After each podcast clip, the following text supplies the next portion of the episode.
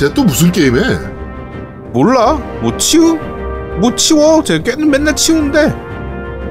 야 이거? 야 이거 치유 신시에 이는 바람이라는 게임이야. 야, 치우가 뭐야? 신시를 또 뭐고? 어허, 치우 천왕 몰라? 치우 천왕? 우리나라 축구 국가대표팀 악마 로고도 치우 천왕이 베이스야. 그리고 우리나라 도깨비의 원조가 치우 천왕이라는 말이 있어. 야 지야 너 웬일이야? 요즘은 책 좀 읽어보네? 야, 우리 중고등학교 때 한참 유행했잖아. 하여간 그 치우천왕을 베이스로 한 게임이야? 응. 그 치유천왕 스토리를 베이스로 해서 한국의 고대 역사를 MMORPG로 풀어낸 거지. 야, 재밌겠는데. 우리나라의 고대 역사를 베이스로 한 MMORPG가 있었나? 지금까지는 없었지. 나도 그게 재밌어서 플레이하고 있는 거거든. 고대 중국을 상대로 동방에서 세력을 키워서 중국을 정벌하는 데 성공한 그게 치유천왕이잖아. 야, 그럼 우리나라가 중국을 점령한다는 이야기야? 그치, 그게 바로 치우천왕 이야기야. 재밌겠지? 근데 서버는 어디냐? 서버는 중주 서버다. 아 그리고 야 치유 이 게임이 역해가 아주 착해. 아니, 아주 좋아요, 좋아. 넌 또 역해만 보는 거요? 일단 나도 받아보긴 해야겠네. 야, 근데 우리 또 광고비 받아서 여기다 다 쏟아 넣는 거 아니냐?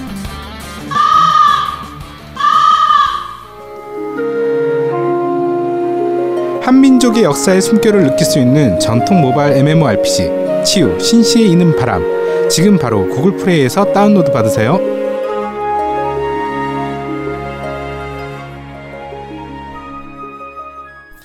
자, 첫 번째 코너입니다. 뉴스를 씹어먹는 사람들. 아그작, 아그작, 아그작, 아그작. 쌍쌍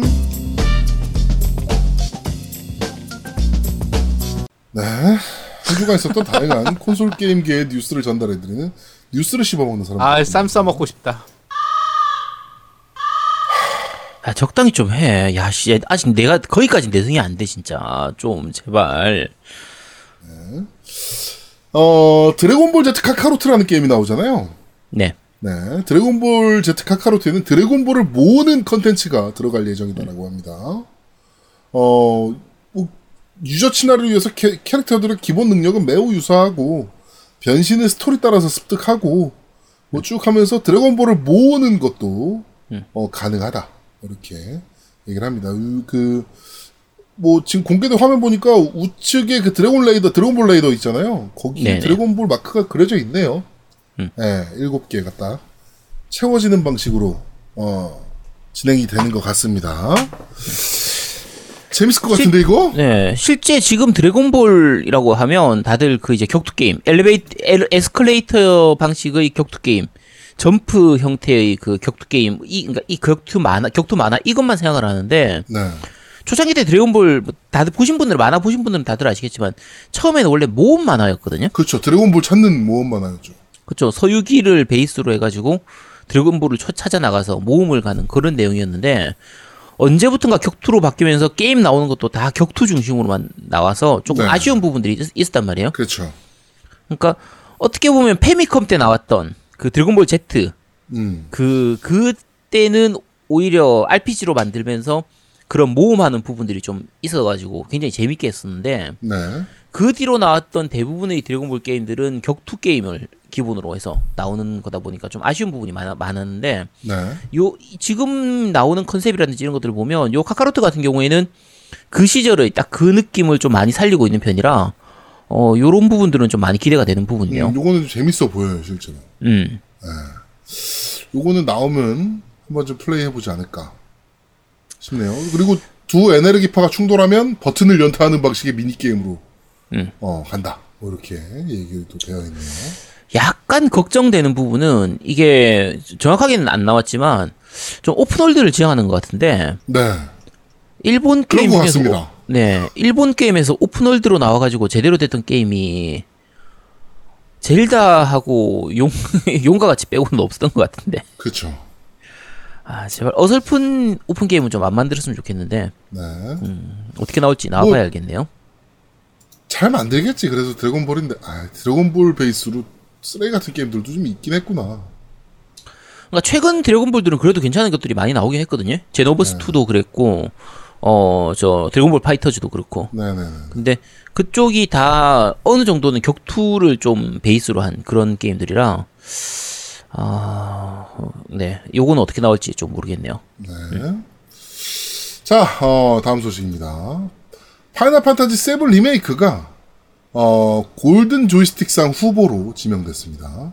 네. 어, 골든 조이스틱스 후보로 지금 후- 지명이 됐는데, 어, 이제 투표가 들어가 있는 상태고요 어, 가장 원했던 게임상, 파이널 판타지 7 리메이크에 투표하여 클라우드 및 깽단에 대한 지지를 보여주어 파이널 판타지 7 리메이크의 승리를! 이라고 하면서, 어, 지금, 지금 현재 투표 중입니다. 네.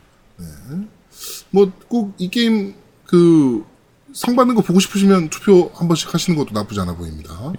근데 받지 않겠어?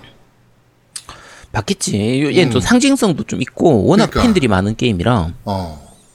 지금- 같은 경우는 받을 것 같은데.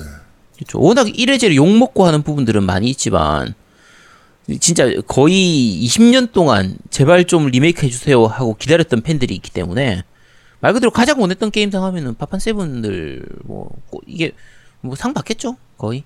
네. 자, 어, 다음 소식입니다. 바이오웨어의 앤썸 어, 발매 후에 콘텐츠 기획을 포기했다라는 소식입니다. 어, 바이오웨어 개발팀의 Anthem에 대한 게임 플레이에 대한 본질적인 문제를 해결하는 가운데 출시 후 콘텐츠 기획을 모두 중지한다고 발표했습니다. 뭐 예상했던 행보긴 한데 네, 랜섬웨어 됐네. 랜섬이 씨. 그러니까 그 우리가 저 그때 Anthem을 이제 리, 그 리뷰하면서도 이 부분을 걱정했던 거거든요. 네, 그이 부분을 걱정하면서도 제발 이렇게 되지 않기를 좀 기대했었는데 그렇죠. 뭐 역시 이렇게 가네요. 그러니까 과연 EA가 계속 기다려 줄 것이냐. 음. 어, 이게 제일 걱정이다. 라고 했는데 역시나 기다려 주지 않았습니다. 그렇죠. 어, 뭐 하여튼 그러네요. 예. 이렇게 앤썸은- 게임은 음. 망하네요, 또. 앤썸은 정말 아쉬운 게 해보신 분들은 다들 아시겠지만 꽤 잘 만든 게임이에요. 그러니까 조금만 이렇게 아 조금만 아니고 좀 많이인데 조금만 손보 아니 많이 많이. 자 많이 손보면 진짜 재밌었을 게임인데. 네.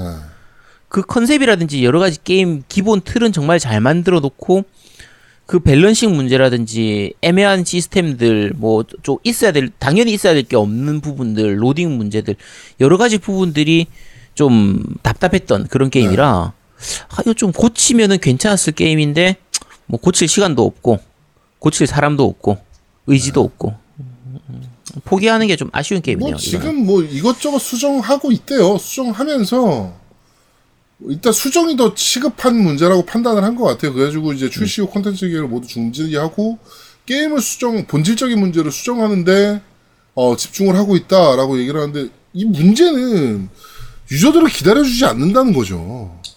아, 그게 문제죠, 그게. 이게 사실은 지금 출, 원래 출시하기로 했던 거지 결국 포기한 그 컨텐츠들이 원래는 출시 때 이미 나, 다, 다 포함돼 있었어야 되는 콘텐츠거든요. 그렇죠. 예. 근데 이걸 기다리라고 했다가 이제 포기한다라고 하는 것 자체가 어떻게 보면 유저들한테 기만하는 건데 음, 음, 아쉽죠. 매우 아쉽습니다. 네. 자, 다음 소식입니다. 소니의 State of Play라고 하는 방송이 어, 한국 시간 기준 9월 25일 오전 5시에 라이브 할 예정입니다. 약 20분간 진행될 예정이면서 어, 신작 공개가 있고요. PS Worldwide Studio의 새로운 컨텐츠를 공개할 예정이다라고 합니다. 단 PS5에 대한 소식은 없을 거라. 아니, 도대체 뭘 만들고 있길래 이렇게 꽁꽁 숨기고 있는 거예요, 얘네는. 그러게. 뭐 애지간히 꽁꽁 숨겨야지. 아 진짜 이해를 못하겠네 얘네 또. 음, 저 누구야? 걔 Metal Gear 애 누구야? 코지마한테 못된 것만 배워온 것 같아. 제가 볼 때 플스 5에 대한 소식은 올해 11월 달에 발, 그 발표될 겁니다. 어 뭐 점 치시는 겁니까? 네, 올해 11월에 발표될 예언? 겁니다. 플스, 네, 예언입니다. 알겠습니다. 뭐 어디서 뭐 들은 얘기가 있습니까? 아, 그냥 다, 내, 내가 예언하면 다 맞는 겁니다. 아, 제, 시- 이게 실제로 예언이 아니고요.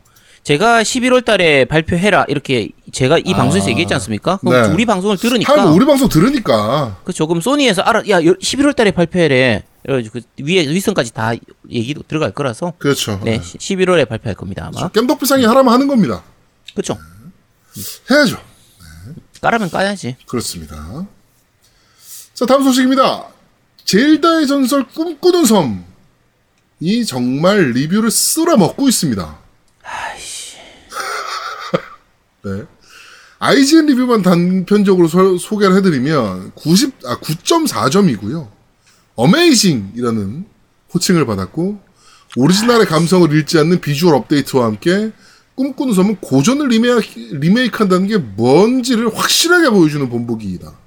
master class라고. 네. 그렇게 언급을 해놨네요. 아, 네, 꿈꾸는 섬. 아씨 아베 진짜 씨. 이거 해야 되는데 이거 너무 재밌을 것 같은데. 아, 근데 확실히 젤단 진짜 잘 만드네요. 그쵸. 잘하네 젤다. 예. 리뷰가 90점 이하가 거의 없어요. 뭐 중간에 미친 척하고 70점, 60점 던- 던지는 애 하나 나오긴 나오겠죠. 그렇죠. 그건 뭐 어그로니까. 그치? 하여튼 그렇습니다. 네. 하고 싶어 죽겠네요.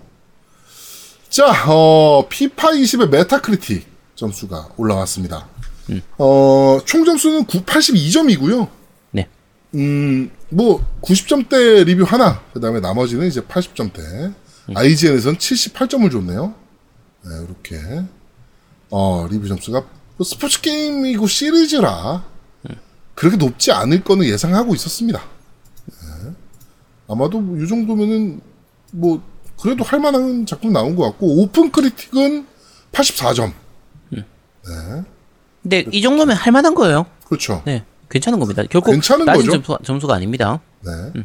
80점 이상이면 괜찮은 거예요. 네. 네.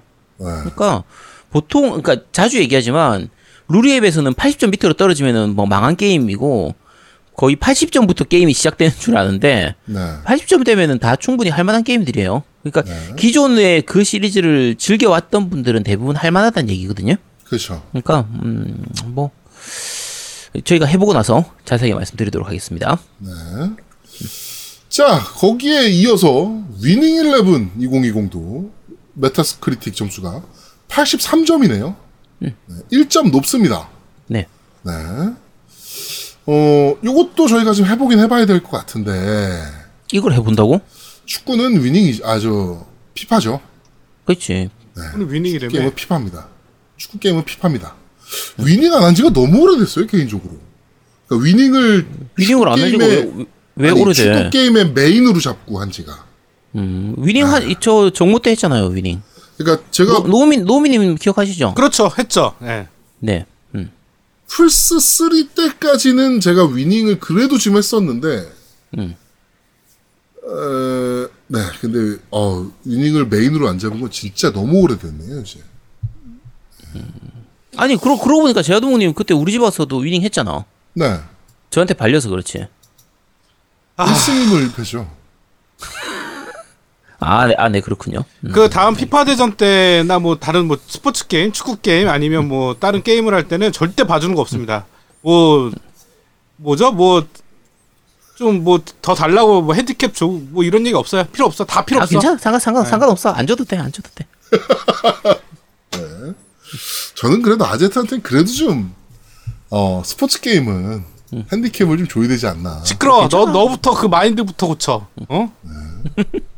핸디를 좀 줘야 된다라고. 참고로. 피파를 제가, 예를 들면 노우미님하고 한다 치면, 제가 만약에 5대 0으로 치면 제가 이긴 겁니다. 참. 자, 어, 다섯 골 잡고 가는 거잖아. 그게 핸디지. 아니, 그, 야, 그, 그 실제로는 그냥 그대로 하는 거야. 그대로 하는 건데, 제 마음 속에서는 그렇습니다. 5대 0으로 제가 졌다. 그러면은, 아, 오늘 내가 이겼구나. 하는 거예요. 네. 자, 다음 소식입니다. MS가 앞으로 라이브, 아, 그러니까 실적 발표를 할 때 Xbox Live active 유저 수 대신 게임 사업 수익으로 실적을 발표하겠다라고 어, 얘기를 했습니다. 어, 뭐, 사실은 큰 차이는 없어 보이긴 하는데, 네. 사실 Xbox, 그러니까 MS 유저들한테는 이런 실적 발표가 중요한 게 아니죠. 아, 뭐 이런 실적 발표가 자기네들 MS에 투자한 사람들을 위해서는 당연히 해야겠지만, 유저들은 요게 궁금한 게 아니거든요. 니네가 앞으로 게임 사면 어떻게 할 건데, 그래서. 이게 더 궁금한 거지. 예. 뭐, 라이브 수가 뭐가 중요해, 우리한테. 어, 뭐, 자기들한테 일단 중요한 부분도 있고요. 네. 그리고, 이- 그, 루리앱에서 사람들끼리 많이 싸우잖아요. 이게 그쵸. 아무래도 우리나라는 액박 자체의 그 파이가 워낙 작다 보니까, 이, 그, 항상 싸우는 게 그거잖아요. 아니, 뭐, 액박은 망, 마- 그니까 아예 그냥 망한 것처럼 얘기하니까. 네. 어, 망원, 망원 이렇게 하- 얘기하잖아요. 망한 것처럼 하는데 그러면은 Xbox를 좋아하는 사람들은 얘기하죠. 야, 전 세계적인 점유율로는 Xbox도 이래저래 하면 다시 루리의 그 일반적인 유저들은 아니, 전 세계가 무슨 상관이야. 우리나라에서는 망했는데. 요런 식으로 이제 거의 항상 그 패턴으로 계속 흘러가니까 그렇죠. 근데 어 Xbox 쪽에서 괜찮은 컨텐츠들 많이 나오고 좋은 서비스들 많이 나오고 하면은 뭐 나쁠 게 없으니까 그럼요. 지금 음 그러니까 어, 그런 쪽으로 좀 최근에 또 많이 신경 쓰는 것 같잖아요. 그 마소 측에서 뭐 Ultimate 그 Game Pass Ultimate 같은 그런 서비스들도 좀 확장하는 부분들도 있고 그렇죠. 어 게임 스튜디오들을 많이 인수하고 하는 그런 부분들도 보면 좀 약간 공격적으로 나가는 것 같으니까 요런 거는 좋은 흐름이죠. 여기도 뭐 여기도 있어요. 그런 유저들. 판매량이 안 나오니 이렇게 나오는 거죠. 잘 나오면 떨이로 똥꼬쇼 하겠음? 이런 식으로 컨텐츠 소비하면 절대 게이머들이 원하는 대작 게임이 나올 수가 없음. Gears 5는 대작 아닙니까? 그렇지. 그냥 모바일 게임 게임기로 하는 거임이라고. 네. 그러면 넷플릭스는 씨발 에휴. 넷플릭스가 병신이니? 네. 에휴 진짜 이런 애들이 있어가지고 이 비디오 게임계가 발전을 못하는 거예요. 이런 애들 때문에. 네. 자 다음 소식입니다. 유니아나가 실황 파워풀 프로야구 eBaseball을 9월 25일 날 닌텐도 스위치판입니다. 정식 발매한다라고 합니다. 물론 일본어판입니다. 이거 정말 아쉬웠네. 요거는 한글판이 나오기가 좀 어렵긴 하죠, 사실은. 네. 아, 네. 한글판 나오면 참 좋긴 한, 석세스나 이런 것 때문에. 한글판 나오면 진짜 재밌을 것 같긴 한데. 아 근데 진짜 재밌을 것 같긴 한데 그래도 일본어판으로 나와서 나는 좀 내심 다행이었어. 왜? 왜? 나 저거 못 참을 것 같았거든. 한국어로 나왔으면 진짜 못 참을 뻔했어. 이건 무조건 정말로. 하지. 아 근데 전 아마 일본어판이라도 이거 살 것 같긴 한데. 야구를 워낙 이건- 좋아해서. 음, 그러니까 이- 그런 부분들은 있죠. 어차피 팀 자체를 바꿀 수는 없어요. 뭐 네. 우리나라 K리그하고 이렇게 해서 바꾸고 그러지는 못하니까 바꿀 수는 없는데 아까 제아동님 얘기한 것처럼 야 어차피 스포츠 게임인데 굳이 한글화 필요하냐? 실황은 진짜 많이 필요합니다. 실황은 진짜 한글화 많이 필요한 게임이에요. 네, 실황은 그 success 모드하고 my life 모드가 정말 그 스토리가 중요한 게임이기 때문에 네. 그래서 하, 요거는 좀 아쉽긴 한데 음, 네, 아까 노비님 얘기한 것처럼 일본 불매운동 기간이니까 음, 차라리 아- 아닌 게 나을 수도 있고 아 근데 얘 나중에 사긴 살 것 같은데 아씨 그러니까. 빨리 빨리 아 아베 좀 아베야 제발 좀아 진짜 씨바 새끼. 자, 다음 소식입니다. 마지막 소식인데요. 도쿄 게임쇼에서 스파5 대회 상금이 500만원에서 10만원으로 감액이 돼서 논란이 일었습니다. 어, 뭐, 근데, 뭐, 그니까 대회 규정과 프로게이머 라이센스 문제라고 하는데, 요게 중요한 게 아니고요. 아주 재밌는, 어, 리플들이 있어가지고, 소개해 드리려고 요 기사를 갖고 왔어요. 어, 요 댓글 리뷰, 리, 어, 리플에 우승 상금 노리고 출전하는 짓은 하지 않죠. 진정한 게이머라면. 그게 뭔 말이야? 그럼 프로 게이머는 아, 이게 너무 웃겼어. 진짜 어거 이 뭐, 뭐, 이게 뭔 개소리입니까? 우승 상금을 노리고 출전하는 짓 너는 또 혹시나 일하는 사람인지 모르겠는데 월급 노리고 월급 때문에 회사 가는 짓은 하지 않았으면 좋겠습니다. 그치 네. 진정한 일하는 사람이라면 음 일을 해야지. 월급이 중요한 게 아니고. 그쵸 네. 뭔 말도 안 되는 개소리인지 이게. 그 저 얘기 그대로 페이커한테 가서 얘기 좀 해주지 그러니까 페이커한테 야 씨. 돈이 중요해? 게임을 열심히 하는 게 중요하지? 아니 그리고 사- 사실 이게 그런 건 있어요. 팀에 소속된 경우에는 연봉을 받으니까 상금은 안 받아도 될 수도 있어. 음. 왜냐면 페이커 같은 경우에는 뭐 우승해서 우승 상금 못 받더라도 연봉으로 이미 받는 게 충분하니까. 음. 근데 그 그렇지 않은 경우에는 팀에 소속되지 않았다든지 고정적인 수입이 없는 프로들 같은 경우에는 어, 이 상금 안 받으면 뭘로 야 테니스 선수들이나 골프 선수들한테 상금 노리지 마. 사- 우승 상금 노리고 출전하는 짓은 하지 않죠. 진정한 골퍼 선수라면 아니면 뭐 이 말이 안 되는 소리잖아. 예, 요 리플이 너무 웃겼어. 네, 이 기사 이게 왜 줄어든 거야? 하면서 기사 읽다가 애들은 뭐라 그러지? 하고 리플 쭉 보는데 우승 상금을 노리고 출전하는 짓은 하지 않죠. 진정한 게이머라면 그러면 프로 게이머들은 가짜 게이머야? 아, 씨, 그러니까 요 사건 안 되지. 자체는 아까 제동님이 약간 짧게만 얘기를 했는데 기본적으로 원래 상금을 오- 500만 원, 그러니까 5천만 원을 주려고 했는데 네. 뭐 프로 프로 라이센스 부분, 그러니까 이제 상금 부분에서 프로냐 아니냐 이런 거에 따라서 그 라이센스 문제가 있다 보니까 네. 그게 라이센스를 못 받으면은 우승 상금을 10만 원 이상은 줄 수가 없는 그런 부분들이 있어서 규정이 있어서 법이 네, 있어서 규정이 있는 부분 때문에 그래서 시- 최대가 10만 원밖에 안 되는 거라서 우승 상금을 10만 원으로 낮춘 건데 이걸 맘대로 이렇게 낮춰버리고 나니까 그러면 이걸 생각을 해가지고 참 출전했던 선수들이 뭐가 되냐 이런 부분 그치. 때문에 약간 논란이 있었던 거거든요. 그렇죠. 근데 요거는 이거 주최 측이 잘못된 거죠 사실. 완전 잘못했죠. 네 말 그대로 주최 측이 잘못된 거죠. 그러니까 이거는 아직 일본이 이 스포츠 문화가 아직 이 정도까지밖에 안 올라갔구나라는 게 여기서 명확히 드러나는 거예요. 그렇죠. 예. 일본도 e스포츠 협회가 있거든요. 음. 예. JESU라고 있어요. 있는데 여기가 진짜 준비가 아무것도 안 돼 있구나라는 게 여기서 확연 아 우리나라가 진짜 잘하는 거구나 이런 거. 자, 확연히 드러나는 겁니다. 네, 뭐 윤서인이가 우리나라와 일본의 기술 격차가 50년이라고 개소리하고 있는데, 네. 아 우리나라 한참 50년 뒤집- 앞선다고? 아, 우리 뒤진다고. 뒤질라고. 아이 야 씨, 뒤질라고. 씨. 네. 아유, 네. 하여튼, 어, 너무 차이가 많이 나네요. 이런 부분에서. 네, 이게, 이러면 프로 스포츠 선수들이 참, 참가할 이유가 없지. 10만 원이면 100만 원이야. 음. 아유, 5천만 원 상금이 100만 원이 됐어. 참가상이니? 씨발. 무슨? 아유, 씨. 네. 하여튼, 진정한 게이머는 돈을 보고 게임을 하지 않는다. 아, 저희는 진정한 방송인이 아니네요. 그렇죠. 아, 이렇게 협찬도 받고, 뭐, 어, 저 뭐, 저 뭐야, 광고도 받고 막 이러는 거 보면, 저희는 진정한 방송인이 아니네요. 아, 반성하게 되네. 아 다행이다. 아, 제 아. 진정한 방송이 아니었군요. 아 정말 다행이네요. 음. 진짜 반성하게 됩니다, 오늘 또. 네, 자, 아, 네. 자, 이번 주 뉴스를 씹어먹는 사람들은 여기까지 진행하도록 하겠습니다. 자, 두 번째 코너입니다. 너 이거 들어봤어?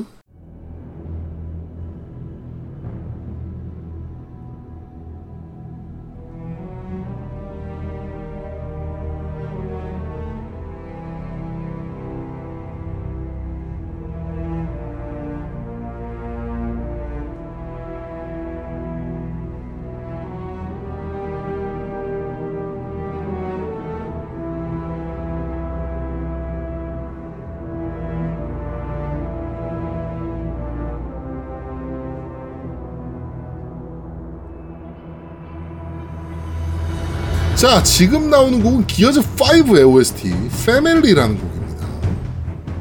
어, 기어즈 5가 음악이 생각보다 되게 좋아요, 전체적으로. 어, 좀 가슴 쿵덕쿵덕 뛰게 하는 것도 좀 있고, 예, 좀 괜찮은 편이라 이 패밀리라는 곡이 특히 저는 귀에 많이 박혔거든. 예. 어떠셨나요? 들어보시면서. 곡 자체는 괜찮아요. 그 근데 지난주에 말씀드린 것처럼 기어즈 그러니까 아, 기어즈스러운 그게 곡이 항상 있거든요. 기어즈 시리즈 전통적으로 그쵸. 약간 묵직하면서도 약간 슬픔도 담겨 있고 뭔가 비장한 이런 느낌도 담겨 있는 좀 그런 부분들이 약간 여러 가지로 혼재된 그런 부분들이 있는데 어 전 저는 오히려 그러니까 전작들에 비해서는 이번 five 같은 경우에는 곡이 나쁜 건 아닌데 이상하게 뭔가 남지 겉도는 않는 느낌. 느낌이었어요. 응, 약간 겉도는 느낌. 그냥 게임하면서 들을 땐 괜찮은데 나중에 계속 그게 귓가에 맴돈다거나 다시 듣고 싶다거나 이런 느낌은 아니라서 왜 그런지 모르겠어요. 이따 리뷰할 때 말씀드리겠지만 게임이 겉돌아서 그래요. 네, 아 그럴 수도 있어. 네, 게임이 겉돌아서 그렇습니다. 그러니까 저는 오히려 음악으로 따지면 1편하고 2편이 제일 좋았어요. 1편은 1편은 거의 뭐 예술이었고요, 진짜. 네, 빅이 진짜 음악을- 각 잡고 만들었던 게임인데. 음악은 2편이 더 좋았던 것 같아. 음악은. 2편? 음악이나, 어, 음악은 2편이나 그게 중간에 사운드 이펙트라든지 이런 것도 그렇고 중간에 그 뭐지 크다란 거 타고 갈 때 이럴 때 웅장하게 확 울리고 이렇게 나가는 그 진격하는 그 느낌이 아, 너무 좋았었는데 5편은 뭔가 약간 힘이 좀 빠진 느낌. 뭐 왠지 모르겠습니다. 어쨌든 그래도 나쁘진 않습니다. 그 제가 나쁘다는 게 기어즈 시리즈 시리즈 중에서 약간 떨어진다는 거지. 이거 음악만 보면은 5편 뭐 상 받아도 전혀 이상하지 않으면 괜찮은 것들이 많아요.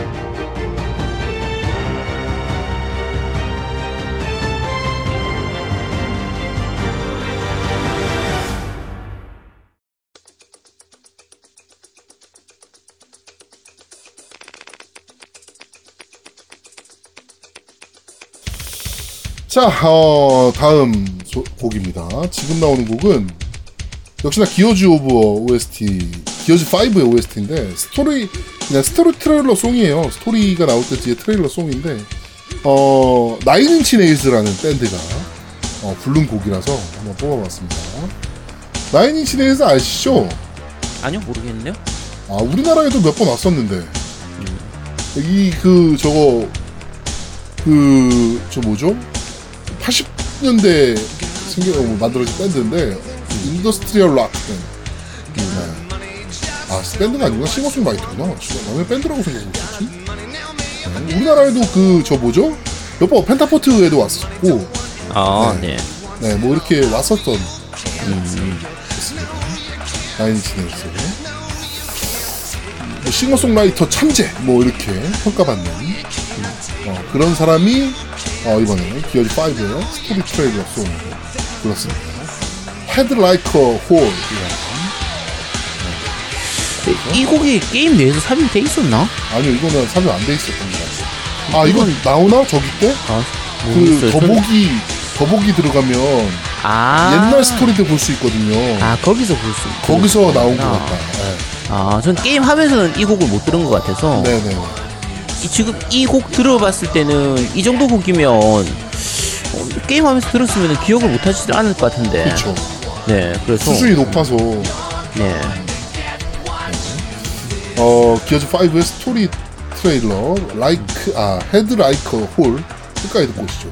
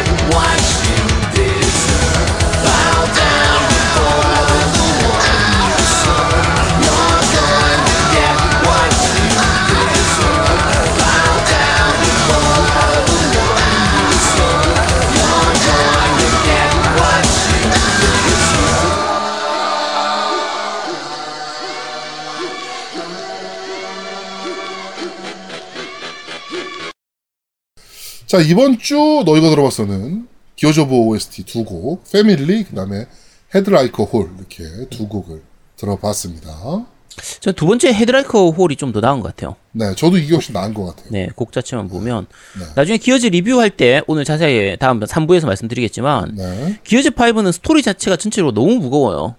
네, 그러니까 지금까지 기어즈 시리즈들은 해보신 분들은 다들 아시겠지만 완급 조절이 좋거든요.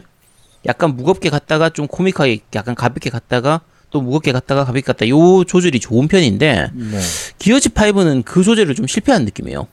어, 너무 너무 힘줘서 만들라고 아주. 그치. 네. 좀 그런 느낌인데, 지금 이 곡 같은 경우에, 이 헤드라이커 홀 같은 경우에는 그 약간 힘을 뺄 때 들어갔으면 정말 좋았을 노래인 것 같은데, 약간 좀, 좀 약간 아쉬운 부분이네요. 네. 자, 이번 주 너희가 들어봤어는 여기까지 진행하도록 하겠습니다. 네. 자, 마지막 코너입니다. 그런데 말입니다. 자, 이번 주 그런데 말입니다는 상남자 게임. 진짜 마초 게임. Gears 5입니다. 네.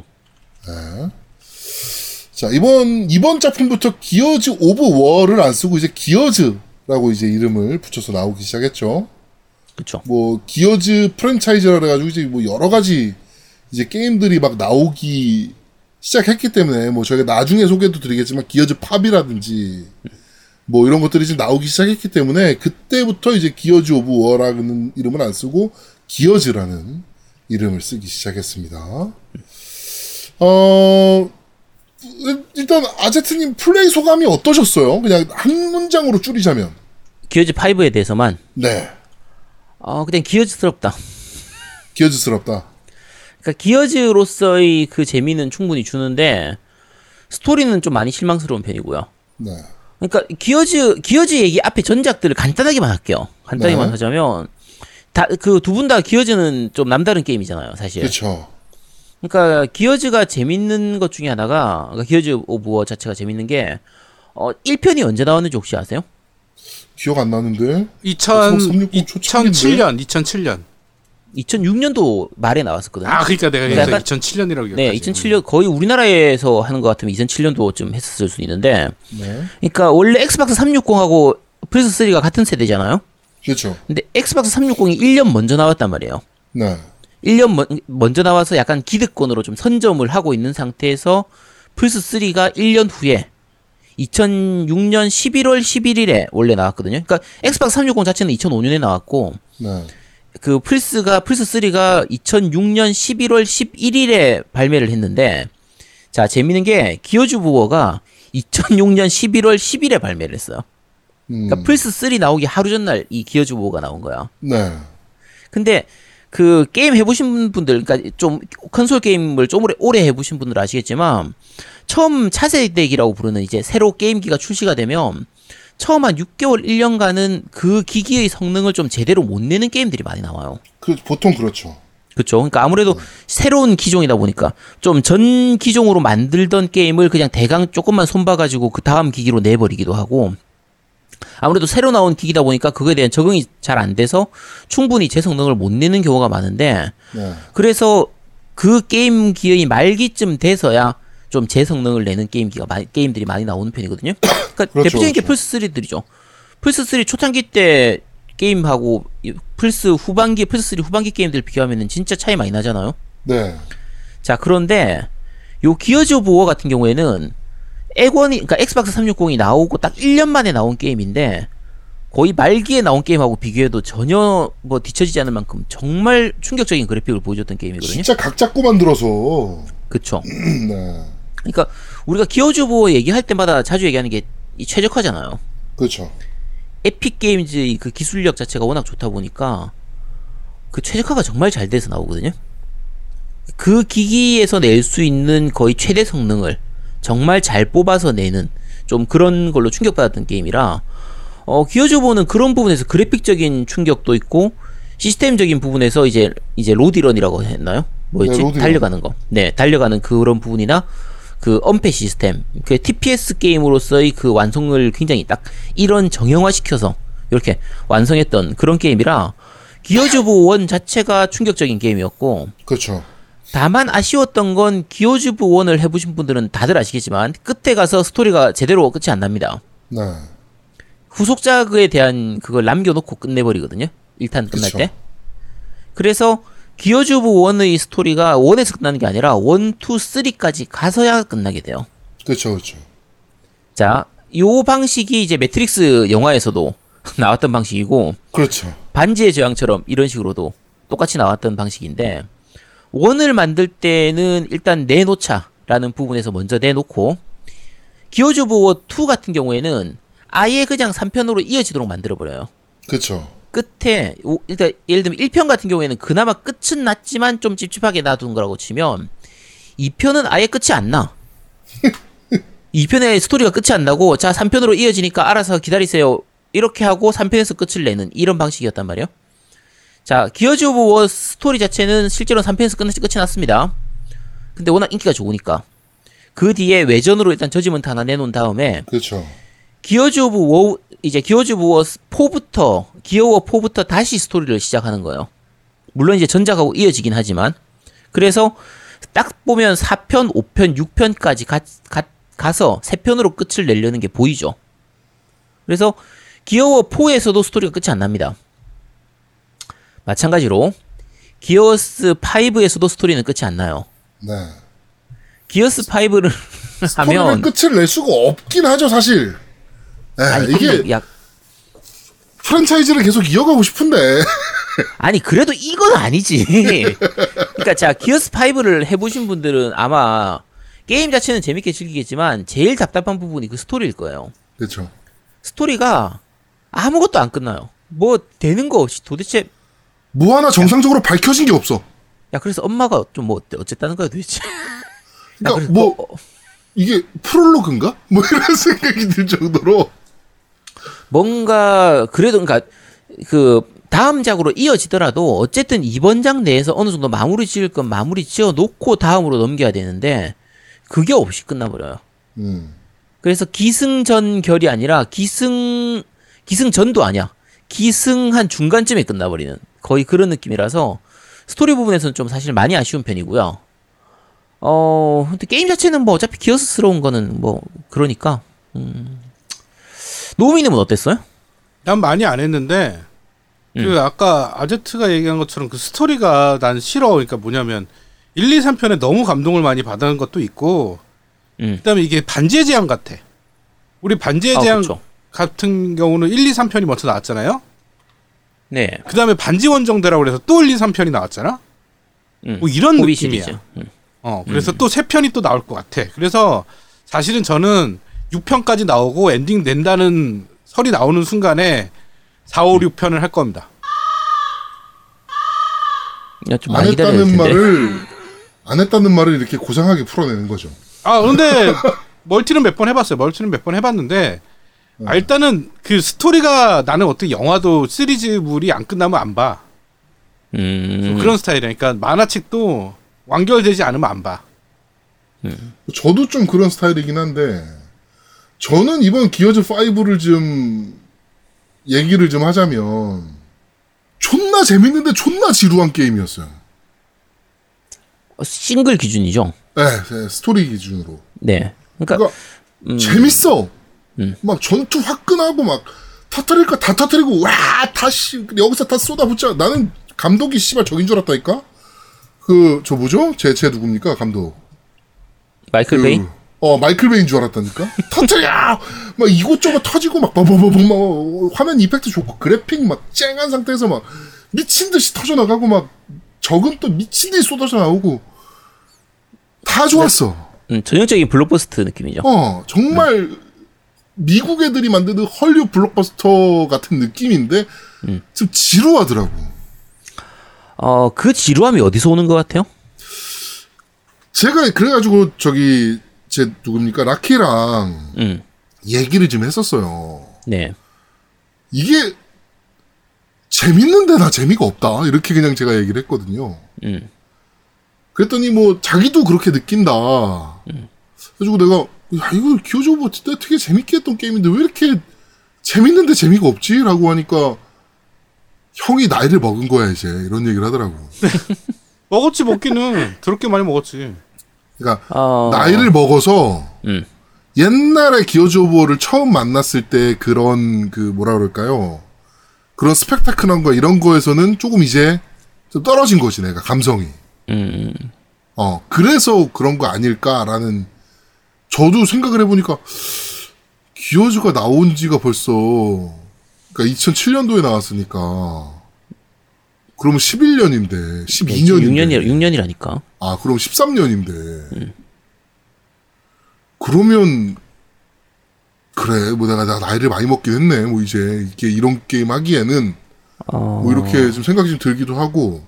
그리고, 저는 챕터 2, 챕터 3가 문제라고 생각을 하는데, 특히 이 챕터 2. 네.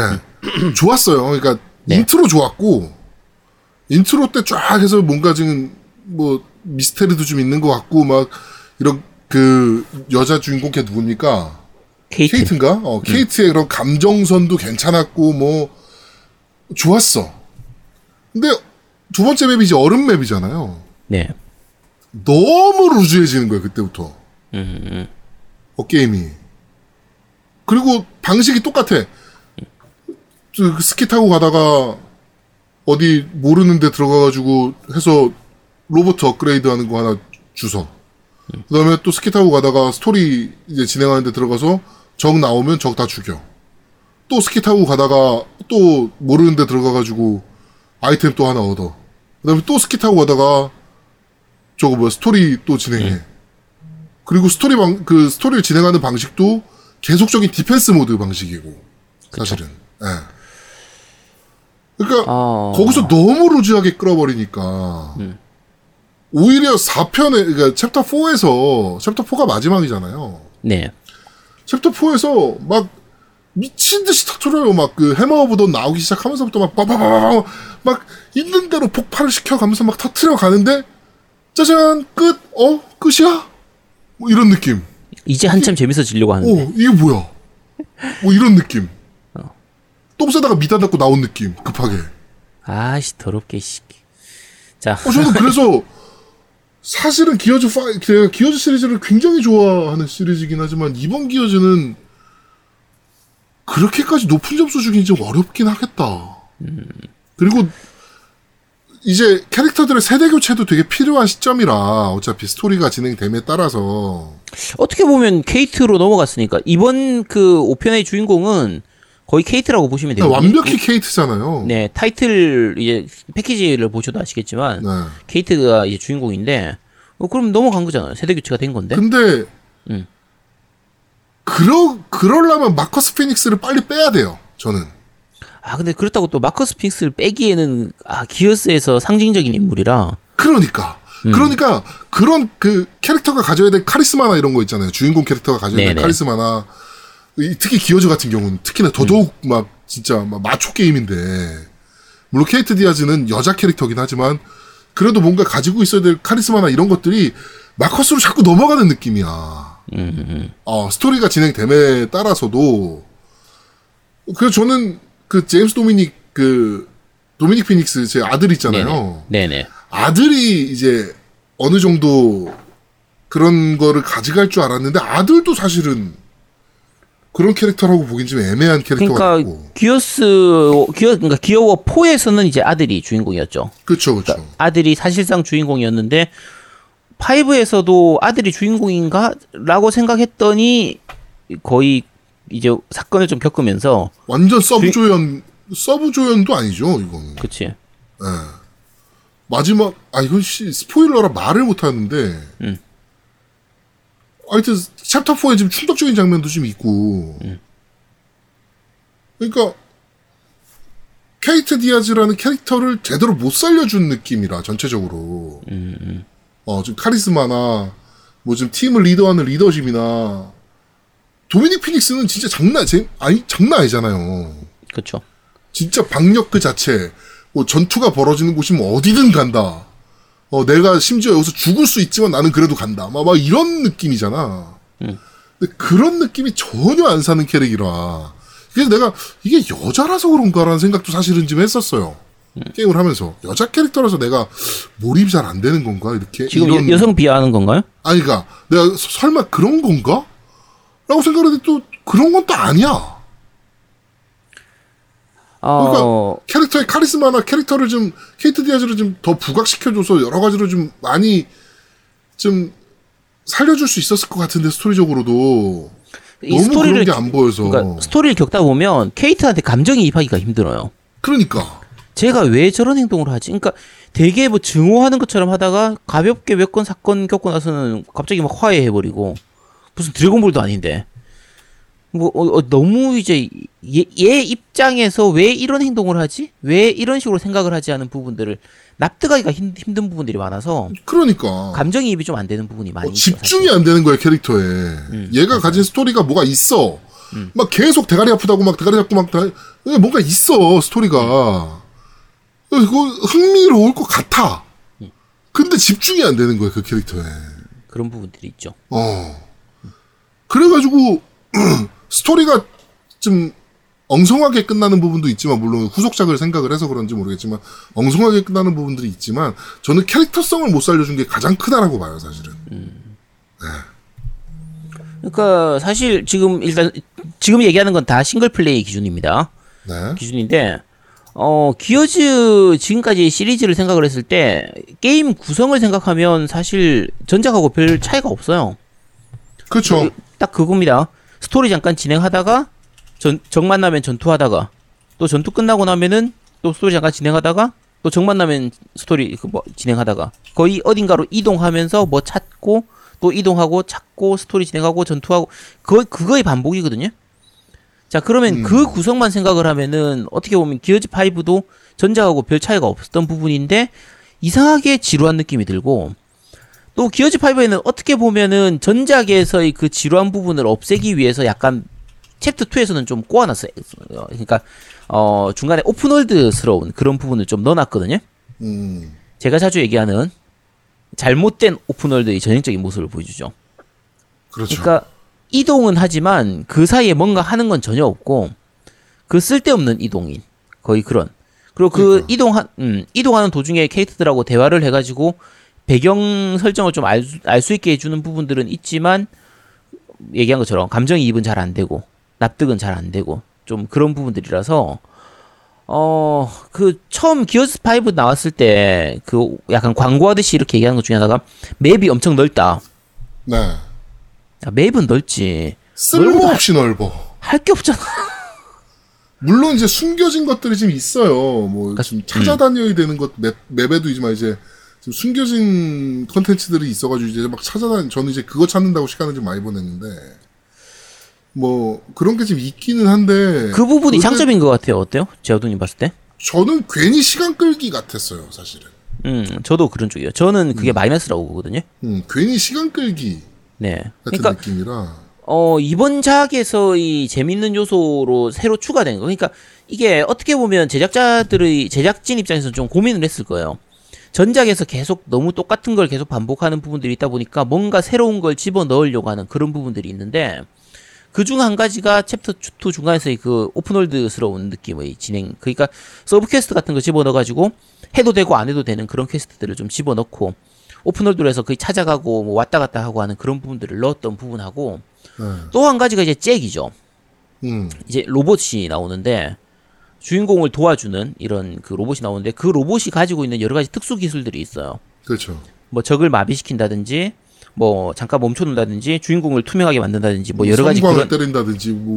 몸을 강화시켜 준다든지. 음, 그런 것들이 있는데 이제 그런 강화 그런 것들을 업그레이드 시키고 기능을 더 강화시키기 위해서 이제 부품이 필요해요. 그이 부품을 모아서 그걸 가지고 더 강하게 만드는데 이 요소가 제 기준으로는 좀 마이너스입니다. 오히려. 굉장히 지루해요. 그러니까 어 원래 기어즈 시리즈 자체가 전통적으로 약간 숨겨진 거 이렇게 찾는 수집 요소가 있었거든요. 뭐 네. 독택이라든지 문서 같은 거를 모으는 그런 요소가 있었는데 전작들 같은 경우에는 그건 해도 되고 안 해도 되는 거였어요. 그렇죠. 그러니까 안 하더라도 문제는 없는데 그냥 깊게 파고들 경우에는 하는 음, 거의 그런 건데. 수집하는 말 그대로. 그쵸. 말 그대로 수집만 하는 건데, 이번 편 같은 경우에는 그거 자체가 이 캐릭터를 강화시키는 데 필요한 요소가 되다 보니까, 약간 강요당하는 느낌인 거예요. 음. 수집을 해라. 야, 숨겨진 거 있으니까 꼭 찾아가지고 이거 해. 이런 부분들로 들어가다 보니까 그리고 그게 업그레이드 시키면 사실 좋긴 좋거든요. 음. 특히 이제 적 세뇌시키는 거. 그렇죠, 그렇죠. 그거는 거의 사기급입니다. 게임 밸런스를 진짜 무너뜨릴 정도 수준으로 너무 성능이 좋아요, 그게. 맞아요, 맞아요. 근데 그 기, 그 기술을 익히고 나서부터 정말 게임 진행이 쉬워지게 돼버리거든요. 자, 그런데 그런저런 부분들을 감안하면, 어, 아까 얘기한 것처럼, 이거 스- 강화, 그러니까 아까 얘기한 것처럼, 그 강화 요소, 업그레이드 시키는 그 수집 요소를 안 할 수가 없는 거죠. 근데 그거 하는 과정이 너무 지루해요, 전반적으로. 네. 그러니까 전작처럼 꼭 해야 되는 게 아닌, 그러니까 부수적인 걸로 들어가면 상관없는데 기어즈 5에서는 그거를 뭐 해야 되다 보니까 어 제작진들의 고민은 이해가 가지만 아 그 부분은 조금 잘못 만든 게 아닌가 요런 부분들도 좀 있고 네. 자 스토리 부분에서도 어 이 주인공 케이트를 만들 때 어, 어떤 느낌인지는 이해가 가요. 어떻게 보면 스타크래프트에서 그 캐리건하고도 약간 이렇게 섞여 있는 캐리건이 사실 엄마 역할을 하게 되는데 그런 부분들에서 가족의 이런 부분들도 만들고 동지의 이런 부분들도 만드는 그런 부분들이 그 중심에 있는 그런 인물이 되는데 케이트가 네. 딱 전형적인 헐리우드의 그 영웅 스토리. 그러니까 희생하는 그런 부분이나 뭐 전우애, 뭐 가족애 이런 것들을 억지로 집어넣은 느낌이에요. 음. 그러니까 좋게 보면은 아 감동적인 부분들도 좀 있네 이렇게 볼 수 있는데 그게 감동으로 별로 안 와닿는 이유가 좀 이게 잘 어울려지질 않았어요. 중간에 보면 이제 주- 누구 죽는 부분이라든지 아까 얘기한 가족에 대해서 약간 고민하는 부분이라든지 고뇌하는 부분들 그 다음에 뭐 여러 가지 고뇌의 요소, 갈등의 요소들 이런 것들이 많이 나오거든요. 네. 근데 그런 부분들에 대한 묘사도 좀 부족한 편이고 그 캐릭터가 그거를 충분히 연기하는 부분도 좀 납득이 잘 안 가는 그런 부분들이 있다 보니까 그게 감동으로 오는 게 아니라 짜증만 나는 거지 스토리 자체가. 그 노미님은 어디까지 진행했어요 지금? 아니 나 거의 진행 안 했어요. 아 그래요? 그때 우리하고 같이 하는 한 그 정도까지만 한 거네. 그 다음 다음까지는 진행. 그 다음 끝까지? 그 다음에 인, 그러면 프롤로그 비슷하게 나오잖아요. 음, 그 다음. 그 부분까지 했을 때 되게 재밌어 보이지 않았어요? 어 이제 뭐가 되겠구나라고 요번에 스토리가 마무리 되겠구나라는 생각은 들었어. 그러니까 어 act 2 초반까지는 스토리가 되게 흥미진진하게 진행됩니다. 근데 중반부터 정말 엉망으로 가죠. 이 챕- 그러니까 이걸 act라고 불렀나 chapter라고 불렀나 기억이 잘 안 나네. act. 어쨌든 act act. 어, act 2의 중간쯤부터 엄청 그 좀 짜증나기 시작하죠. 점점 지루해지기 시작해서 스토리는 마무리되지 않은 상태로 끝까지 그냥 그대로 쭉 가버리기 때문에 그 부분이 좀 아쉬운 부분이에요. 그러니까 처음에 말씀드린 것처럼 제작진들 입장에서는 전작들에서 너무 똑같은 형식으로 계속 가니까 그거에 대해서 욕을 먹다 보니까 좀 그걸 바꾸기 위해서 여러 가지 노력을 한 것들은 보이는데 어, 노력한 점은 가상하지만 그건 이해가 가지만 좀 제대로 섞이지 못했다. 완성되지 못했다라는 그게 이제 제 느낌입니다. 그 한국어화는 진짜 좋아요. 아, 진짜까지는 아니고 그러니까 그- 꽤, 수작이죠. 그러니까 네, 괜찮아요. 한국어화로 따졌을 때 음성 한국어화는 진짜 음. 잘한 편이에요. 뭐- 어, 물론 이제 약간 어색한 연기라든지 뭐 이런 것들이 없지 않아 있긴 한데 네 맞아요. 뭐 그 정도는 뭐 사실은 어차피 화면 보고 하는 애들이 아니니까. 그러니까- 어, 이, 이 다시 한번 말씀드리지만 한국어를 할때 화면 보고 하는 경우는 거의 없어요. 네 게임에서는 그냥 아, 그냥 텍스트 보고 합니다.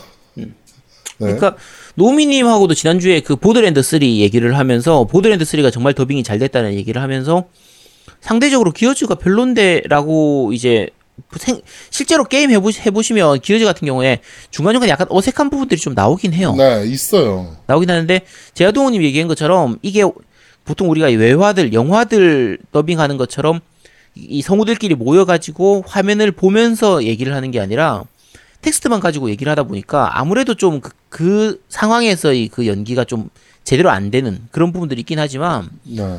게임 중에서 이거보다 그럼 연, 연기 나은 게임 뭐 있어? 라고 하면 몇 개 없습니다. 네, 찾기 힘들어요. 헤일로 정도 말고는 네. 그렇게 데스티니 2. 이거보다 이- 어 데스티니도 괜찮은 편이긴 하네. 음, 데스티니 2 진짜 잘 됐거든. 그러니까 호라이즌도 괜찮긴 했는데. 그치 호라이즌도 괜찮기도 했고. 근데 네. 사실 기어즈 하면서 나는 어색함을 되게 많이 느꼈거든. 음, 근데 이거보다 나은 게임들 많이 없잖아. 근데 많이 없는데 퉁- 이상하게 네. 그 기대를 너무 많이 했나 봐. 그러니까 어색한 건 맞아요. 실제로 어색한 부분들 많이 있는 건 맞지만 그 캐릭터 캐스팅도 뭐 나쁘지 않은 편이고요. 목소리하고 그 캐릭터하고 이미지도 잘 나쁘지 않은 어울려요. 편이고. 전체적으로 되게 잘 어울리게 뽑았어 성우들을. 그러니까 영화하고 비교하면 당연히 많이 떨어지지만 게임 더빙 중에서는 그래도 괜찮은 편이다. 음, 수작 중에 뽑을 수 있다. 그렇죠? 어, 수작으로 뽑을 수도 있다라고. 하- 그 이제 저 총괄적으로 음. 그러면 기어즈 5는 과연 재미 없는 게임이냐? 지금 우리가 안 좋은지 얘기만 했는데 아니 좋은 얘기 많이 하지 않았나? 그 렇지 않다라는 거예요. 게임이 재밌어요, 근데 아 한 가지 얘기 더 해야 돼. 뭐, 그래픽. 어 그래픽. 어, 자 기어즈 같은 경우에 액원 기본 액원 있잖아요. 네, 기본 액원으로 해도 그럭저럭 괜찮은 화면은 보여줍니다. 음, 근데 액원으로 하면은 확실히 좋은 그래픽을 보여주고요. X로 하면 네, 액원 X, 액원 X로 하면은 이제 확실히 더 괜찮은 그래픽을 보여주고 광원 효과나 이런 것도 굉장히 잘 들어가거든요. 4K에 60 프레임이면요. 그냥 끝난 겁니다, 그냥 거기서 사실. 음. 어, 거쳐, 아까 말한 60프레임이라 정말 부드러운 데다가 프레임도 안정적이고 그 폭발이나 이런 거 연출 정말 많이 나올 때가 아니면 프레임 드랍도 그렇게 심하지 않은 편이에요. 그렇죠. 전반적으로 괜찮은 편이고 자 PC로 해서 하면 끝내줍니다 진짜 진짜 최적화 하나는 정말 잘 돼 있어요 네, 그러니까 사실 기어즈 같은 경우에는 그 전까지는 에픽 스토 에픽에서 만들다가 이, 그 4편부터는 이제 코 코올라이션 저거 뭐라고 발음하지 콜리션, 콜리션. 콜리션이라고 발음하나 어쨌든 저쪽에서 하기 때문에 어 그래도 기- 그 최적화는 여전히 잘하고 있어요 네. 잘하고 있어서 PC 쪽으로 하면 그 광원 효과라든지 움직임이라든지 이런 거 정말 좋은 편이거든요. 그래서 그래픽은 진짜 액원 전체 게임을 통틀어서도 거의 최고. 최상위권, 예, 최상위권이죠, 진짜. 최상위권이에요, 진짜. 네. 그러니까 그래픽이 좋으면서도 안정적이고 게임 자체도 괜찮은 편이니까. 그렇죠. 그래서 전반적으로는 뭐 그래픽에서는 전혀 뭐 손색이 없고요. 그래픽 적으로는 전혀 불만 없죠, 진짜. 그렇죠.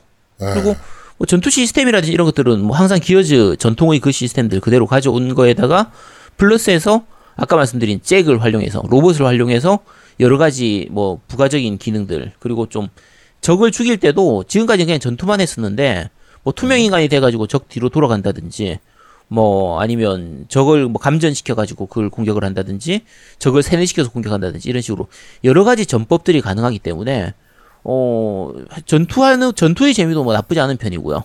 괜찮은 편이고 4에서 5로 변화된 게 뭐야? 음. 그러니까 뭐 달라진 게 없는데? 라고 얘기를 안 들으려고 굉장히 세부적으로 노력을 좀 많이 한 것 같은 느낌이에요. 잭을 활용한다든지 이런 부분들이. 그치. 예, 그러니까 4랑은 야 우리는 4랑은 그래도 좀 음. 달라 라는 거를 좀 보여주기 위해서 많이 노력한 느낌이에요. 예. 저 그러니까 기어즈 3에서 4로 넘어갈 때 사람들이 욕했던 게 야 그래픽 좋아진 거 말고 달라진 게 뭐가 있어? 어, 변화가 없다 게임이 뭐 이런 네. 얘기였거든요. 그렇게 해서 욕하니까 야 히- 달라진 거 없어 그럼 내가 많이 바꿔줄게 라고 한 게 기어즈 5라서 그렇죠. 어 전투 시스템이라든지 이런 것 부분들에서는 하, 뭐 약간 약간 말씀드린 것처럼 그게 아직 아직까지 완전히 다 어우러지진 않았지만 그래도 전투는 뭐 여전히 재미있고 네. 추가적인 부분들도 뭐 그럭저럭 쓰, 쓰다 보면 또 괜찮은 부분들도 있고 어, 네. 나쁘지 않은 좀 그런 편입니다. 문제가 스토리지. 그렇죠. 음. 스토리가 아. 좀 좋은 작가 써야 될 것 같다. 음. 네, 이런 이런 생각이 좀 들어요. 예. 좀 좋은 작가 써야 될 것 같다. 어 재밌습니다. 막 뻥뻥 터지고 화려한 effect에 진짜 시원한 블록버스터 본 느낌이에요, 그냥. 그런데 지루한 부분들이 분명히 있다는 거. 그치. 예, 이게 이번 기어즈 5의 가장 큰 문제점이 아닌가. 예, 그리고 어, 좀 다양성을 가지지 못한 multi. 어, multiplay도 사실은 이번에 shotgun을 좀 많이 nerf 시켰다라고 하는데도 역시나 shotgun 싸움이고 역시나 여전히 어 shotgun no zoom shot 때리는 거 누가 더잘 때리느냐에 따라서 승부가 갈리는 게임이니까 기어즈는 뭐 여전히 그렇고 어 저거 horde가 갖고 있었던 문제점 플레이 타임이 너무 길다라는 거. 그쵸. 50레벨까지 가면은 뭐 2시간이 넘게 걸리는 어 플레이 타임이 너무 길다는 문제점. 또 그대로 갖고 왔고 역시나. 탈출은 여러 번 플레이하지 않으면 초반엔 너무 재미가 없다라는 부분이 이제 문제고. 어, 그러니까 완전판이라고 기어즈의 완전판이라고 얘기하기에는 좀 애매한 부분이 있는 게임이긴 하죠. 기어즈 5는. 그쵸. 네. 그러니까 지금 그러니까 멀티 부분 얘기할 때 처음에 사실 게임이 나오기 전에는 제일 많이 얘기했던 게 탈출 맵 부분이잖아요. 탈출 모드인데 그렇죠. 탈출 모드가 막상 해보니까 아 좀 많이 답답한. 음. 그러니까 탈출이 어떤 거냐면 이제 그 3인 팟으로 해서 코옵으로 해가지고 적 본진에 그러니까 스토리는 대략 이럴 겁니다. 이, 그 이제 다른 탈출 맵도 있긴 하겠지만 기본 베이스는 그런 거예요. 적 본진에 들어가서 폭탄을 설치하고 도망치는 나오는 그런 건데 어 이제 여러 가지 내가 지금 장비를 안 가지고 있는 상태다 보니까 전반적으로 총알이 굉장히 많이 부족한 상태로 게임이 진행이 돼요. 네. 그래서 총알이 거의 없는 상태로 적의 총을 뺏어 가지고 쓰는데 그 일반적인 기본 그 플레이에 비해서 적을 죽인 다음에서 얻는 그 총에도 총알이 얼마 안 들어가 있어요. 그래서 굉장히 가난한 상태의 플레이로 이제 어떻게든 거의 서바이벌 느낌에 가까운 수준으로 해서 하는 그게 이제 전체 게임의 이 탈출 모드의 메인이 되는데 그렇죠. 이 부분이 별로 재밌게 다가오질 않아요. 지루 오히려 너무 빡세다는 느낌이 들죠. 많이 답답해요. 그러니까 어 난이도를 낮춰서 하면 제가 제일 낮은 난이도로 해서 탈출 맵을 해보니까 꽤 할만해요. 그러니까 노우미님하고 저하고 제아노무님하고 그때 처음 그 탈출 맵을 했을 때는 제일 낮은 거 바로 위에였지? 네, normal로 했죠, normal. 네, normal이죠. 그러니까 거의 2단계, 3단계, 2단계쯤 되나? 어쨌든 네. 그 정도쯤 되는데 제일 어려운 걸로 가면은 거의 그러니까 7단계 정도까지 있다고 치면 그 중에 한 2단계쯤을 했는데 그래도 어려웠거든요. 네. 결국 다 결국 탈출 못 하고 끝났었어요. 그렇죠. 근데 요령을 좀 알고 하거나 저 같은 게 이제 그 뒤에 제일 난이도를 낮은 모드로 해서 하니까 탈출을 몇 번 할 수 있었거든요. 네. 탈출 몇 번 하면서 캐릭터의 레벨을 올린 다음에 점점 난이도를 조금씩 올려가면은 꽤 할만해요. 이제 최- 그 캐릭터의 레벨이 올라가면 이제 새로운 skill들이 같은 게 열리기 때문에 그런 것들을 이용해서 좀 잘 활용하면서 내 그 캐릭터의 skill을 활용해 가면서 진행을 하면 그러면은 좀 괜찮긴 한데 어 재밌지가 않아. 음. 그러니까 할 만은 하지만 그러니까 그 깰 수는 있지만 내가 이걸 왜 하고 있지에 가까운 좀 그런 느낌이라 그렇죠. 어 기대했던 것보다는 좀 약간 아쉬운 좀 그런 느낌이고 나머지 모드들은 비슷하죠. 어차피 horde 모드 원래 있던 대로 있는 그쵸. 거고. 어 horde 모드는 그 제아동님도 아까 얘기했지만 한 번 시작하면 너무 오래 걸리거든요. 네. 그래서 그 하다 보면 뭐 해보신 분들은 다들 아시겠지만 그 아는 사람들하고 같이 아예 팀을 짜가지고 Horde 모드를 시작해서 아예 맘 잡고 각 잡고 앉아서 하는 게 어, 아니면 오늘 엔딩 보겠다라고 그치 생각하지 않으면 만약에 그냥 오픈 방으로 해서 만들어서 하면 거의 대부분은 한 명씩 한 명씩 나갑니다. 그렇죠. 그래서 결국은 AI 집어넣고 게임을 하는 셈이 되는데 그렇게 사다 보면 아무래도 좀 재미가 없거든요. 음. 그러니까 차라리 Horde 모드는 들락날락 할 수 있도록 방을 만들든지 차라리 그렇게 해줬으면 차라리 좋겠는데 네. 그러니까 기존에 하던 플레이어가 나가면 다른 플레이어가 이어서 그걸 할 수 있는 방식으로 이렇게 했으면 모르겠는데 어, 지금은 그게 안 되죠. 그렇죠. 제가 플레이했을 땐 그게 안 되는 걸로 보, 그 알고 그 보였는데 어쨌든 어 보통 재밌게 하시는 분들은 계속 재밌게 하겠지만 음 제 기준으로는 멀티에서는 이제 더 이상 할 건 없다. 왜냐면 어차피 난 P, v p 를 별로 안 하니까. 그리고 아제트가 PVP 하기에는 스피드가 너무 빠른 게임이라. 그쵸 정신 없어요. 네. 스피드가 너무 빠른 게임이고 후다닥 펑 끝! 뭐 이런 느낌이라.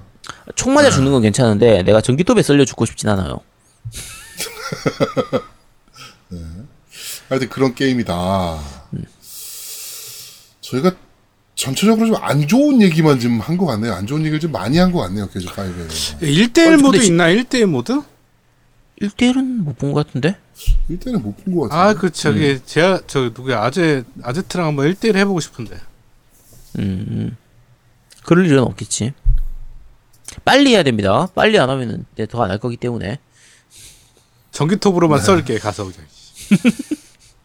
근데 어 제가 우리가 이미 안 좋은 쪽으로 얘기하는 것처럼 들리지만 실제로 게임은 재밌어요. 게임 재밌습니다. 재밌고 지금 어차피 게임 패스로 되어 있기 때문에 그러니까 싱글 플레이 그 스토리가 짧은 것도 있고 근데 짧다고 하기에는 기어즈가 원래 항상 이 정도였어요. 한 10시간 안팎 정도. 그렇죠. 원래 뭐한 플레이 타임이 8시간? 음, 항상 그 정도였으니까. 그래서 기어즈로서의 기본적인 재미는 뭐 충분히 갖추고 있고요. 네. 그리고 멀티도 거의 뭐 그냥 기어즈스러운 원래 멀티 그거는 그냥 그대로 갖추고 있는 거기 때문에 전작들을 재밌게 했으면은 뭐 이게 굳이 싫지는 않을 거예요. 뭐 그래픽도 괜찮고 전혀 문제가 없죠. 음. 음. 그렇죠. 두 분은 근데 예전에 기어즈 멀티 많이 하지 않았었나요? 멀티 엄청 했죠. 미치듯이 했지. 근데 그게 지금 얘기한 단점들이 다야. 뭐냐면 더 이상 멀티에 대해서 재미를 못 느끼니까. 음. 그러니까 이제는 이런 정말 하- 초- 초스피드 게임? 음. 기어즈 같은 스타일의 보다닥 팡! 뭐 이런 느낌의 게임은 좀 지쳐요. 멀티 하다가. 음. 아. 기어즈 1, 2 때만 해도 멀티 정말 미친 듯이 많이 했죠. 그때는 3 이런 게 없, 때까지만 해도 이런 게 없다가 나왔으니까 예, 것도 있고. 정말 3 때까지만 해도 멀티 정말 미친 듯이 많이 했는데 음. 근데 어 이제 좀 힘든 것 같아. 그러니까 피지컬 쪽으로 좀 딸리는 것 같아 이제 확실히 이런 류의 게임은 그럼 어떤 의미에서는 기어즈 1, 2, 3를 안 했던 사람이 하기에는 괜찮을 수도 있겠네요. 그럴 수도 있죠. 네, 그럴 수도 그러니까 있죠. 기어즈는 멀티가 다른 일반적인 FPS하고는 확실히 다른 맛이 있거든요. 음 그렇죠. 네. 그리고 기어즈만의 좀 그 감각이 있어서 어, 전투 자체가 일반적인 FPS하고는 굉장히 다른 형태로 많이 진행이 돼요. 네. 그래서 만약에 그런 거 안 해봤던 분들이 한번 해본다라고 하면 오히려 새로운 맛을 느끼면서 재밌게 즐길 수도 있을 텐데 반대로 얘기하면 지금까지 전작을 안 했던 사람이 지금 와서 기어즈 5를 할까? 그치. 약간 걱정스럽긴 하네요. 음. 다른 부분은 어때요? 뭐 그 외에는 사실 뭐 얘기할 만한 부분이 없긴 해요. 기어즈 5 같은 경우는. 그러니까 말씀드렸지만 기본적인 기어즈 시리즈로서의 재미는 어느 정도 갖추고 있고요. 네, 충분히 갖추고 있습니다. 음. 뻥뻥 터지는 느낌도 좋고, 그치? 네, 막 정말 남자답게 막 쫓아가가지고 그 막 전기톱을 갈아버리고 막 이런 느낌도 되게 좋아요. 아, 그 부분이 문제구나. 뭐, 그러니까 주인공이 여자 주인공이다 보니까 어, 오히려 그 부분이 저한테는 약간 위화감으로 왔었어요. 그러니까 전기톱으로 갈아버리고 막 이런 느낌이. 아니 아니 그러니까 케이트 자체가 그런 거 있죠. 그 이제 우리 그런 얘기 많이 해요. 춘리 다리가 엄청 굵잖아요. 네, 근데 춘리는 실제로 다리를 많이 쓰는 애잖아. 그렇죠. 그 자- 다리가 주 무기란 말이야. 그러면 당연히 그 정도 근육이 발달될 거 아니야. 음, 그래서 이건 납득이 가는데 어 마이 같은 경우 있잖아. 마이 시라누이. 네, 아니 그 가날픈 다리로 그걸로 때려가지고 걔들이 아프겠어? 야 저건 납득이 안 가잖아. 라는 느낌에 가깝게 케이트 같은 경우에는 탁 이게 특별히 몸이 우락부락하거나 이런 캐릭터가 아니라 전반적으로 보면 되게 가날픈 느낌이잖아요. 그렇죠. 근데 그 상태에서 옆에서 다른 앞에 예전에 마커스 피닉스 같은 경우 보면 몸 좋잖아. 콜 덩어리지 덩어리. 그러니까 콜 보면 진짜 막 팔이나 이런 게 어마무시하잖아요. 그렇죠. 저 상태에서 저 슈츠라고 해야 되나? 저 이 옷 뭐라고 부르더라? 어쨌든 저 옷을 입고 저 중장갑을 입고 말 그대로 기어스러운 그런 느낌으로 묵직한 싸움을 하니까 그게 잘 어울리는데 케이트가 그걸 하니까 아 차라리 여자 주인공이라고 해도 몸을 좀 근육질로 해가지고 막 우락부락하게 만들어 버리든가 음, 그 호열살 쪽에 나오는 그 캐릭터 있잖아요. 음, 음, 음. 아예 그런 느낌처럼 만들어 버리든지 뭔가 약간 어색한 느낌. 여자 주인공이 저런 식의 액션을 하니까 아 그러니까 그 동작이라든지 액션은 똑같잖아요. 이게 그쵸. 여자 주인공이라고 해서 뭔가 달라진 게 하나도 없단 말이에요. 똑같은데 저런 패턴의 그 행동을 하니까 약간 위화감이 드는 건 좀 있었어요. 뭐 그런 것도 없잖아 있긴 하겠네. 그리고 너무 가냘픈 여자의 옆에 덩어리들이 뛰어다니니까 음. 어 그런 것 때문에 위화감이 좀 들기도 하네 실제로.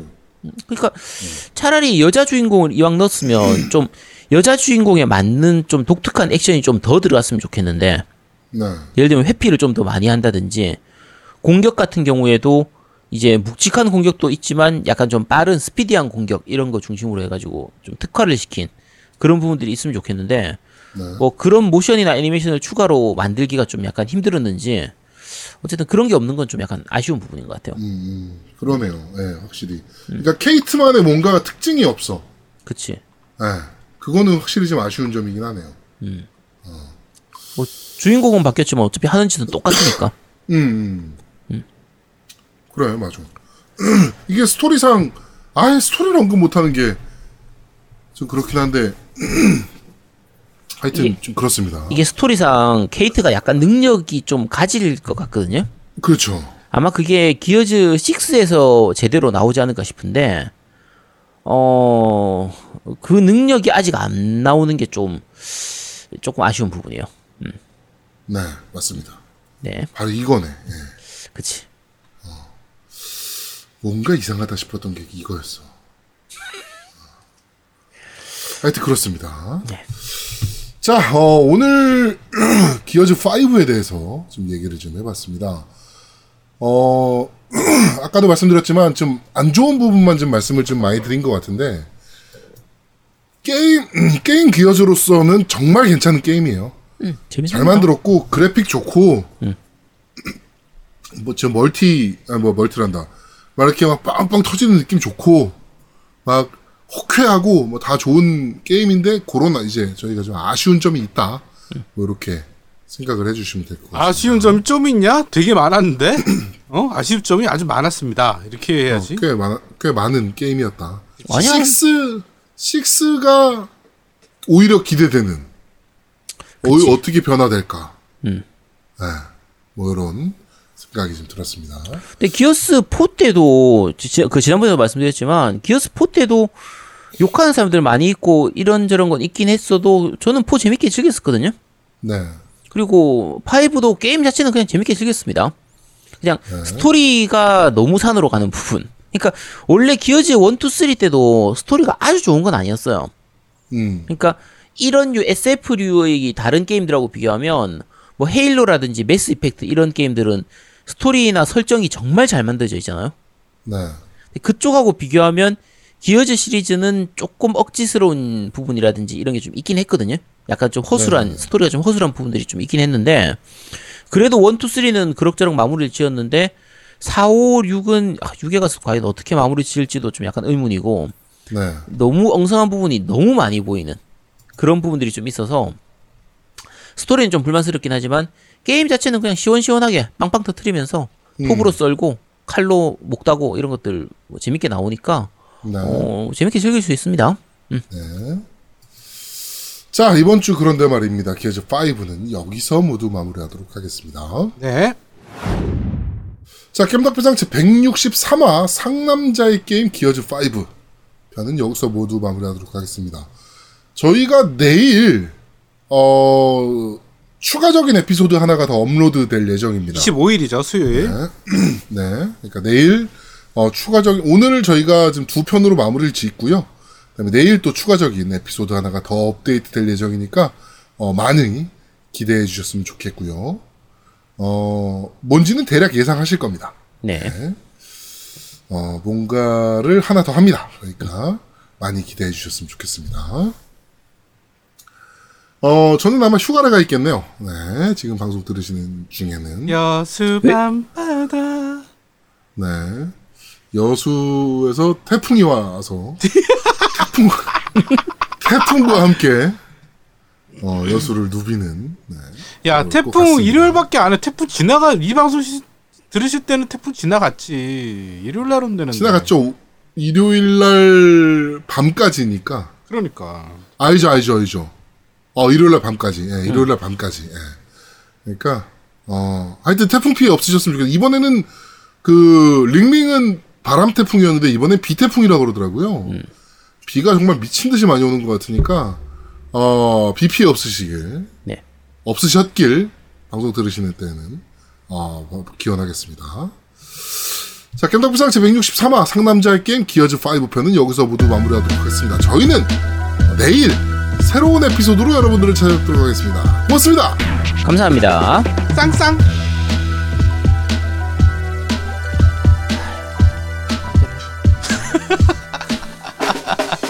끝.